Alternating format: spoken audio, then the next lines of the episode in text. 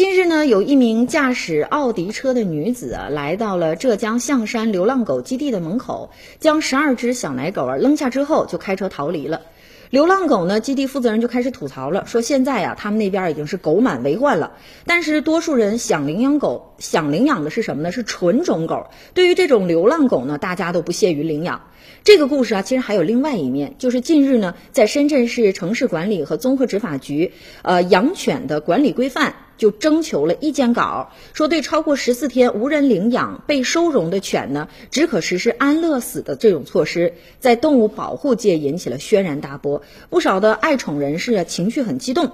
一边呢是对无人领养的狗呢实施安乐死，大加指责；另一边呢却是不愿意领养流浪狗，甚至呢是随意丢弃。就好比说什么呢？说你必须要把狗照顾好，但是这个狗呢我不管。如果你不管，我还要站在道德的高地上代表月亮灭你。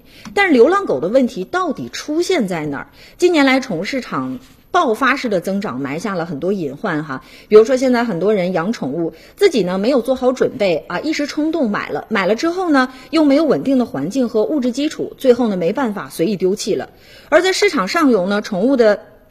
养殖企业也可以说是良莠不齐的，有的狗场呢因为经营不善倒闭了，有很多宠物呢也是没有办法进行下一步来处理的。其实呢，对于无人领养哈，对狗实行安乐死呢，并不是一种残暴的方式，在某种意义上呢是文明的进步。当然，国际上也有很多城市现在呢已经开始实施啊这种做法了。最后呢，减少流浪猫狗的数量，其实还要从根源上，我们要来真正的寻找对策。